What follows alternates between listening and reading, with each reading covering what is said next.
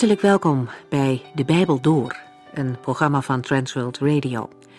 De Bijbel Door is een radioserie die u in vijf jaar meeneemt door de hele Bijbel. Van Genesis 1 tot Openbaring 22.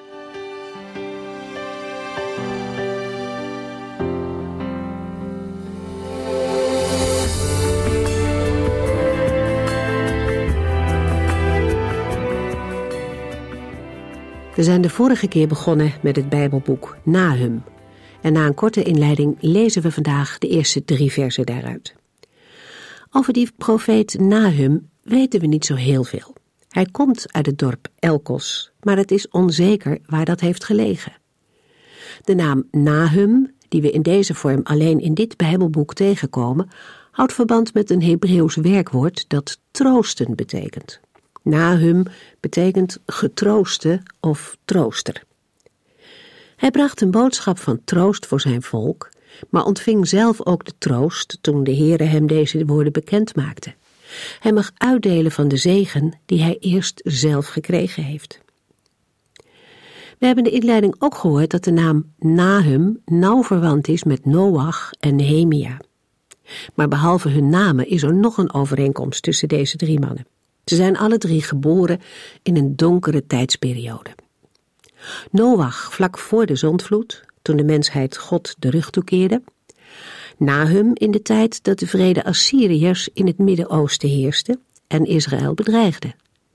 En Nehemia leefde vlak na de ballingschap toen een kleine groep teruggekeerde ballingen Jeruzalem probeerde te herbouwen. In die tijd heeft de Heer deze drie mannen willen gebruiken om zijn volk te troosten. Altijd heeft de Heere in donkere tijden mensen gegeven die leefden in de verwachting dat de Heere zijn volk zou troosten en verlossen. Zulke mensen noemden hun kind Noach of Nehemia of Nahum. Wat een geloof sprak er uit het kiezen van deze namen. De profetie van Nahum is een troostboek voor Gods volk en een bedreiging voor Gods vijanden, omdat de Heere de bedoeling heeft om de Israëlieten te helpen. De Assyriërs werden weliswaar door de Heer gebruikt als instrument om zijn oordelen te voltrekken, ook aan zijn eigen volk. Maar tegelijkertijd richt Gods toorn zich ook tegen Nineveh zelf, omdat zij hoogmoedig zichzelf verheft en de spot met God drijft. We gaan lezen uit hoofdstuk 1 vanaf vers 1.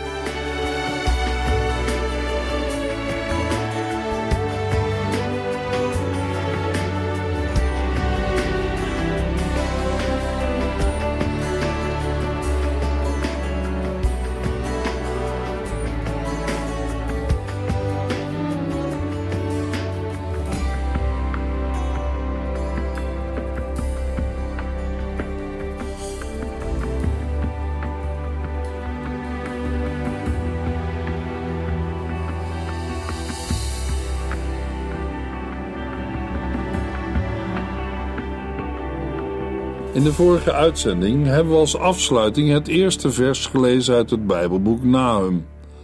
We lazen in Nahum 1, vers 1: Dit is de profetie over Nineveh, die God aan Nahum uit Elkos heeft gegeven. We zagen ook dat het Bijbelboek Nahum een profetie, een godspraak of last is over Nineveh, de hoofdstad van het wereldrijk Assur. Namens de Heere kondigt de profeet Nahum haar ondergang aan. Waarschijnlijk zal deze profetie niet lang voor de val van Nineveh zijn uitgesproken. In dat geval heeft de profeet Nahum geprofeteerd onder de regering van koning Josia van het tweestammenrijk Juda.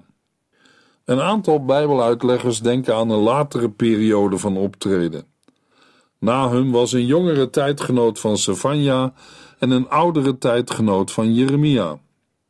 We zullen bij het lezen van de profetie ontdekken dat de profeet Nahum op een aangrijpende manier de toorn van God tekent, waardoor Nineveh en het hele Assyrische Rijk zal worden verwoest. Er blijft van de trotse stad Nineveh niets over. De inwoners zullen geen kracht en macht meer hebben en de poorten zullen met vuur worden verbrand er zullen vreselijke dingen gebeuren en de leiders en aanzienlijke zullen gevangen worden genomen. Er zal geen herstel meer mogelijk zijn. De Heere heeft zijn rechtvaardig vonnis geveld. De profetieën van Nahum worden na het opschrift ingeleid door een psalm in de vorm van een acrostigon, dat wil zeggen een naamvers. Het is een vers waarvan de eerste letters van de opeenvolgende regels een naam of zinsnede vormen, zoals wij dat kennen bij het Wilhelmus. In de psalm van Nahum wordt het verschijnen van de Heere getekend. Hij houdt gericht over zijn vijanden en verlost zijn volk. Het acrostigon of naamvers vinden we in Nahum 1 vers 2 tot en met 8, maar het is niet compleet. Het heeft een onregelmatige vorm en Nahum gebruikt niet alle letters van het Hebreeuwse alfabet.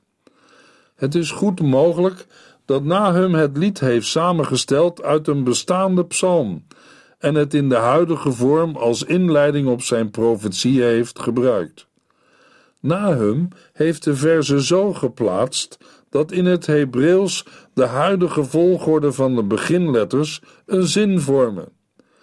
De vertaling van de zin luidt: Ik, Yahweh, ben hoog verheven, en voor mijn ogen zijn degenen die zich aan u vergrijpen. In de volgende versen, vanaf Nahum 1 vers 9 tot en met 2 vers 3, volgt dan op een beeldende manier een beschrijving van de verovering van Nineveh, zoals de profeet die waarschijnlijk zelf in een visioen heeft gezien. In Nahum 2 vers 12 tot en met 14 volgt een spotlied op Assyrië en zijn koning. Die wordt vergeleken met een leeuw die steeds op roof uitging, maar nu zelf gevangen is. Nahum 3 bevat opnieuw een gedicht over de ondergang van Nineveh. In hoofdstuk 3 zijn drie gedeelten te onderscheiden, namelijk Nahum 3 vers 1 tot en met 7, waarin we een weegeroep over Nineveh lezen. De stad wordt gestraft om haar moord- en slachtpartijen en ontucht. In Nahum 3 vers 8 tot en met 17 lezen we dat Nineveh niet beter is dan Noammon en hetzelfde lot zal ondergaan. Nahum 3 vers 18 en 19 vormen de slotverzen van de profetie. Het bevat een spotlied op de vrede koning van Assur in de vorm van een klaaglied. Doordat Nahum over Nineveh alleen gericht predikt en voor Juda redding en verlossing in het vooruitzicht stelt, hebben sommige uitleggers Nahum geplaatst onder de heilsprofeten. Maar, zoals we in de vorige uitzending al zagen, ten onrechte. Ook Jezaja en Jeremia, die Juda niet spaarden, hebben Gods gericht over de volken die Israël onderdrukten aangekondigd. Daarbij gaat het om de verkondiging van Gods rechtvaardigheid, waardoor hij alle vijandige volken zal oordelen en zijn volk Israël zal verlossen. Dat kan nationalistisch worden opgevat en toegepast. Dat weten we zowel uit het Oude Testament als uit het Nieuwe Testament. Want iemand als Amos heeft dit nationalisme fel bestreden. Hetzelfde geldt voor de Heer Jezus. Omdat de opvatting wij zijn het volk van God en God zal ervoor zorgen dat ons niets overkomt, niet los te koppelen is van een eigen verantwoordelijkheid om de woorden van de Heere te gehoorzamen. Maar dat doet niets af aan de waarheid dat de Heere de vijandige volken oordeelt om zijn eigen volk Israël te redden. Dat is de troost die men ook na de val van Nineveh in de profetie van Nahum is blijven horen en nog mag horen. Dat Nahum de zonde van Juda niet aanwijst, hoeft niet te betekenen dat hij die niet ziet of er niet mee rekent. De profeet kent in zijn Bijbelboek maar één thema, namelijk Gods gericht over Nineveh. Daartoe gaven concrete historische situaties de aanleiding. Maar zijn prediking stijgt daar ver bovenuit en krijgt een eschatologische spits in het laatste gericht over alle volken en de uiteindelijke openbaring van zijn trouw voor heel zijn volk en al zijn kinderen. Voordat we nu verder gaan luisteren naar de boodschap die de profeet Nahum van de Heere heeft ontvangen, als een visioen dat zoveel troost bevat, is het goed om nog even terug te komen op de literaire vorm waarin die boodschap is overgeleverd. Dit omdat veel Bijbeluitleggers erop wijzen dat Nahum 1 vers 2 tot en met 8 in de vorm van een psalm is geschreven. Aan het slot van de vorige uitzending, als ook aan het begin van deze uitzending, zijn we er al kort op ingegaan. We treffen in de versen 2 tot en met 8 dichtkunst of poëzie aan van een hoog literair niveau. Daaruit blijkt duidelijk dat de profeet Nahum een man was die de gave van het woord had. Dat betreft de vorm waarin hij dit gedeelte van zijn profetie heeft doorgegeven, maar ook de keuze van zijn woorden. De vergelijking met Jezaja, de prins onder de profeten, dringt zich op. De Heere kiest mensen uit en gebruikt hen zoals hij dat wil. In het Bijbelboek Nahum gebruikt de Heere de literaire vaardigheden van de profeet Nahum. We lezen nu verder in Nahum 1, vers 2. God waakt met jaloezie over zijn eer. In zijn toorn neemt hij wraak op alle mensen die tegen hem in opstand komen. De Heere vernietigt al zijn tegenstanders. De woorden in vers 2 zijn indrukwekkend, maar doen een mens ook beven. Met de uitleg van vers 1, het opschrift, in ons achterhoofd, zijn de woorden waarmee Nahum zijn boodschap begint goed te begrijpen. We zagen in de vorige uitzending dat het begin van het Bijbelboek Nahum in feite een dubbel opschrift heeft. In een andere Bijbelvertaling lezen we in vers 1: God sprak over Nineveh. Boek van het gezicht van Nahum, de Elkoziet. Voor het woord Godspraak staat in het Hebreeuws een woord dat last betekent. Er staat dan, aan het begin van vers 1, de last van Nineveh. Het woord last vinden we ook in het opschrift van de profeet Habakkuk. Verder wordt het woord nogal eens gebruikt door de profeet Jezaja, vooral in het eerste deel van zijn Bijbelboek. Het is de vertaling van een Hebreeuws woord dat mogelijk oorspronkelijk betekent de stem verheffen. Vandaar dat het ook wel wordt vertaald met godspraak. Wij komen het woord last ook tegen in de Hebreeuwse tekst van 2 Koningen 9 vers 25, waar Jehu herinnert aan het oordeel dat Elia aan koning Agab heeft moeten aankondigen. Een duidelijk voorbeeld vinden we ook in Jeremia 23 vers 33 en 34. Ik lees uit de vertaling van het Nederlands Bijbelgenootschap van 1951. Wanneer nu dit volk, of een profeet of een priester, u vraagt: Wat is des Heren last? Zeg dan tot hen: Gij zijt de last, en ik zal u afwerpen, luidt het woord des Heren. De profeet, de priester of het volk, die zegt: De last des Heren, over die man en zijn huis zal ik bezoeking doen. Een last is, zeker als deze tegen een bepaalde plaats is gericht, altijd een boodschap van de Heere met een oordeel.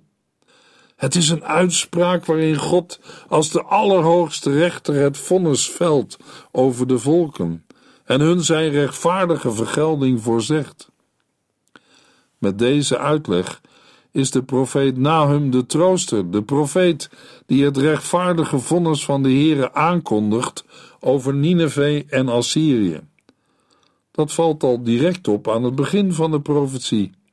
Dit woord van de Heere heeft een duidelijk adres, namelijk Nineveh, de hoofdstad van Assyrië, de wereldmacht van die dagen.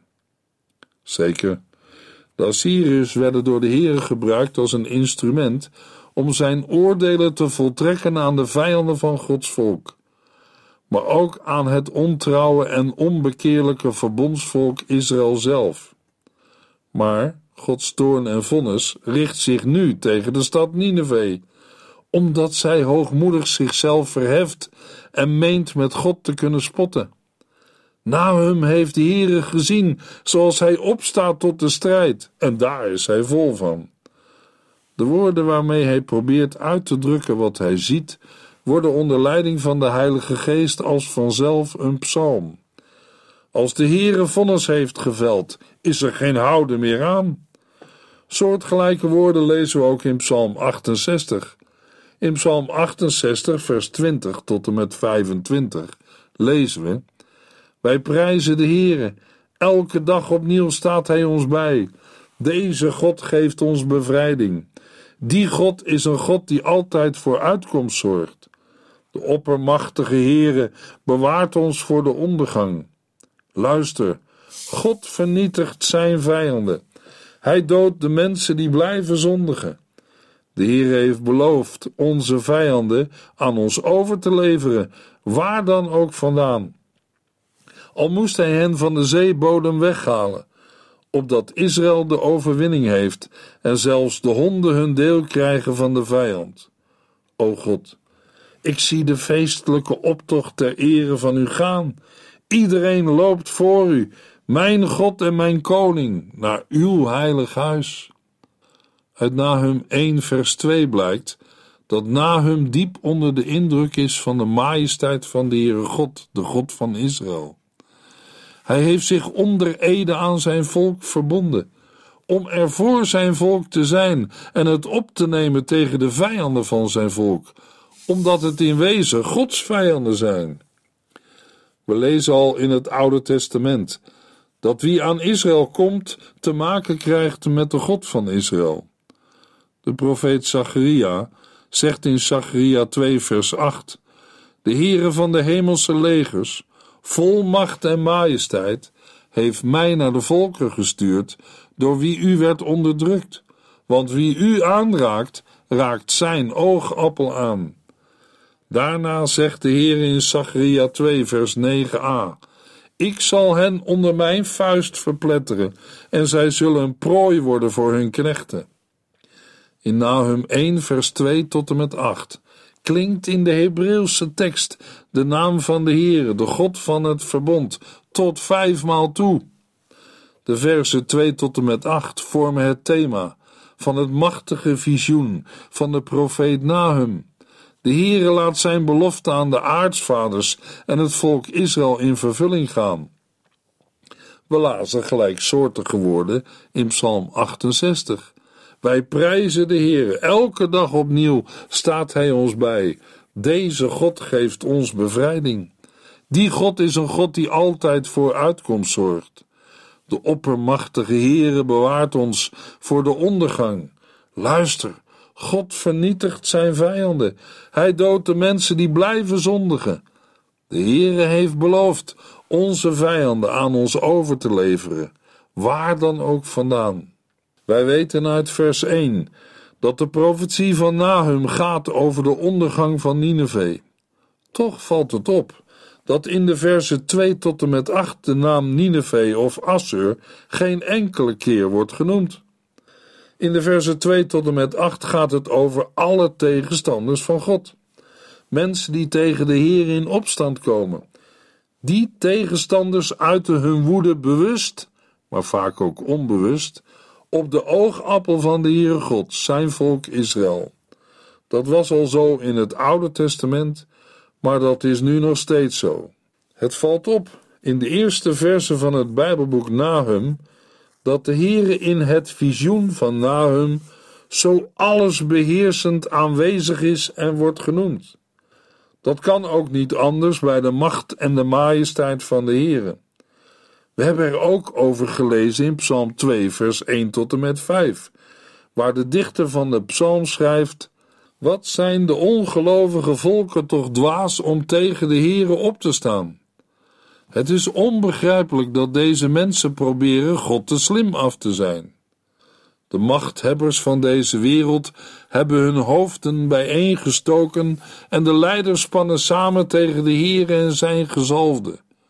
Kom op, zeggen zij, laten wij onze boeien verbreken en onszelf bevrijden uit deze slavernij van God.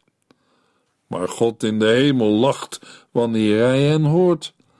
De Heere bespot hun dwaze plannen. Hij zal hen in zijn toorn aanspreken. Zij zullen van angst voor hem ineenkrimpen. In de vorige uitzending noemden we al de arrogante taal van de Assyrische opperbevelhebber van koning Sanherib bij de belegering van Jeruzalem in de dagen van koning Hiskia. Maar de Heere hoeft alleen maar zijn mond open te doen. Dan zullen zijn vijanden al van angst voor hem ineenkrimpen. Nahum ziet de Heere en de profeet verwoordt hoe hij God ziet. Allereerst doet hij dat met de woorden: God waakt met jaloezie over zijn eer. De Heer is een jaloers God. Mogelijk kent u het woord jaloers uit de tien geboden, waar we in Exodus 20, vers 4 en 5 lezen: U mag geen beeld of afbeelding maken van wat boven in de hemel of beneden op de aarde, noch van wat in de wateren onder de aarde is. U mag niet voor dergelijke beelden neerknielen of deze vereren, want ik, de Heere, ben een jaloerse God. Het is in strijd met zijn heilig en goddelijk wezen dat de Heere de aantasting van zijn naam, zijn recht en zijn volk zou kunnen verdragen. Die aantasting verwekt hem tot een heilige boosheid, en dat is een heel andere boosheid dan menselijke boosheid. Die aantasting roept om vergelding, om wraak. Het zijn ten diepste deze eigenschappen van de Heere die wij opnieuw tegenkomen in het hart van het evangelie. Voordat de Heere de zonde ongestraft liet blijven, heeft hij ze gestraft aan zijn eigen zoon, Jezus Christus, met de bittere en verschrikkelijke dood aan het kruis. Hierin zien we dat de Heer een God van liefde is, maar hij is ook rechtvaardig en zal ieder mens ter verantwoording roepen voor alles wat hij of zij heeft gedaan. Liefde vindt, ook bij ons mensen, niet alles goed. En als dat bij ons mensen al zo is, als schepping van God, dan komt dat omdat onze schepper zo is. Kinderen hebben de liefde van hun ouders nodig. Maar ongehoorzame kinderen hebben voor alles opvoeding en correctie nodig. Als de Heer Jezus spreekt over de noodzaak van zijn lijden en sterven, bijvoorbeeld tegenover de Emmausgangers in Lucas 24, vers 25 en 26, dan zegt hij: Wat bent u toch dom? Wat hebt u moeite om alles te geloven wat door de profeten is gezegd? De Christus moest immers al die vreselijke dingen doormaken voor hij zijn heerlijkheid zou binnengaan.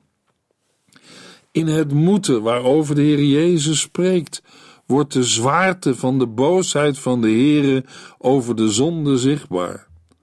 Dan ziet de heiland zijn vader, zoals Nahum hem tekent en beschrijft in vers 2. God waakt met jaloezie over zijn eer. In zijn toorn neemt hij wraak op alle mensen die tegen hem in opstand komen. De Heere vernietigt al zijn tegenstanders. De Heere houdt een schuldige zondaar niet voor onschuldig. Dat zou pas onrechtvaardig zijn. De Heer Jezus heeft voor Gods boosheid en wraak gebeefd toen hij vroeg: Vader, als het mogelijk is, laat deze beker dan aan mij voorbij gaan. Maar niet wat ik wil moet gebeuren, maar wat u wilt. De Jezus was, is en zal tot in eeuwigheid de enige redding voor onze mensen zijn. Er is geen andere oplossing voor Gods boosheid en straf over de zonde van ons mensen dan alleen het verzoeningswerk van Jezus Christus. Een ieder die Hem aanroept en Hem in geloof aanvaardt als persoonlijke heiland en verlosser, zal worden gered, omdat de Heere dat heeft beloofd. En als een mens dat niet doet, is hij of zij zelf verantwoordelijk voor de consequenties. Nahum profeteert. In zijn toorn neemt hij wraak op alle mensen die tegen hem in opstand komen. De Heere vernietigt al zijn tegenstanders. Nahum 1 vers 3 De Heere is erg geduldig, maar ook heel sterk, en hij laat niet ongestraft wie schuldig blijkt te zijn. Hij toont zijn kracht in wervelwinden en storm. De wolken zijn als stof onder zijn voeten. De profeet Nahum gebruikt een aantal beelden uit de schepping om het beeld van de Heer als de God die de zonde niet ongestraft laat en de wreker is van alle onrechtvaardigheid nog wat dichterbij te brengen. Daarmee maakt de profeet duidelijk dat niets tegen de Heere bestand is. Met een paar woorden tekent Nahum het ontembare geweld van wervelwinden en storm. Ze blazen alles omver. In Deuteronomium 4, vers 24 lezen we over God: De Heer is een verterend vuur, een jaloers God. Jaloersheid en wraak zijn mogelijk verrassende woorden in verband met de Heere God. Als mensen jaloers zijn en wraak nemen, handelen ze meestal uit eigen belang. Maar het is terecht dat de Heere onze volledige trouw en gehoorzaamheid vraagt. Hij is onze schepper. Het zijn juist de zondaars en kwaaddoeners die geen brouw tonen. Als zij daarin volharden en niet van bekering willen weten, dan kan God niet anders dan hen veroordelen en straffen. Maar zijn jaloezie en wraak komen niet voort uit eigen belang. Het doel ervan is de zonde weg te doen en de vrede in de wereld te herstellen. De Heer is heel geduldig, maar als hij gaat straffen, beeft zelfs de aarde. Vaak gaan mensen God uit de weg, omdat ze zonde en zondaars in de wereld zien en God verwijten dat hij er niets aan doet. Maar dat is een valse beschuldiging. Mogelijk dat iemand hierbij zegt of denkt: veel ellende en oorlogen zijn gekomen door godsdiensten en de schijnheiligheid van kerkmensen waarop anderen zijn afgeknapt. Helaas is dat zo.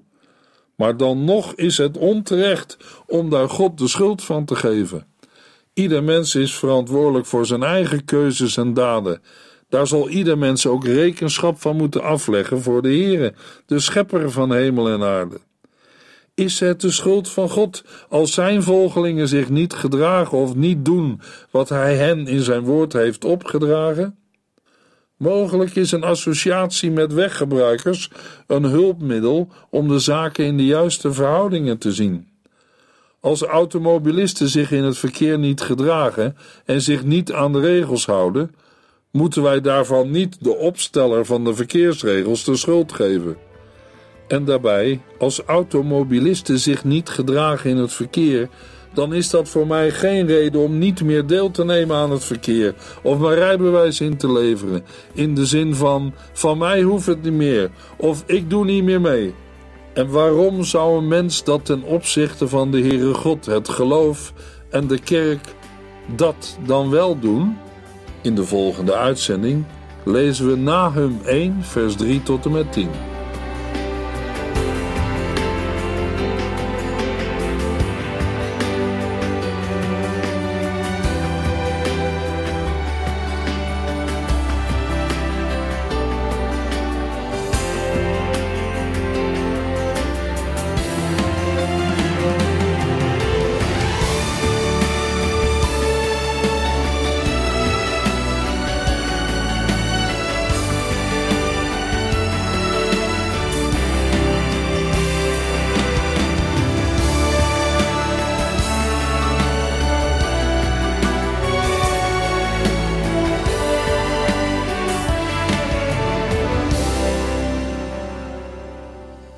Geluisterd naar De Bijbel Door. In het Nederlands vertaald en bewerkt door Transworld Radio. Een programma waarin we in vijf jaar tijd de hele Bijbel doorgaan. Als u wilt reageren op deze uitzending of u heeft vragen, dan kunt u contact met ons opnemen. Tijdens kantooruren kunt u bellen op 0342 47 8432. 0342 47 8432. 32. Ook kunt u een e-mail sturen naar de Bijbel door transworldradio.nl en natuurlijk kunt u ook via de post ons bereiken.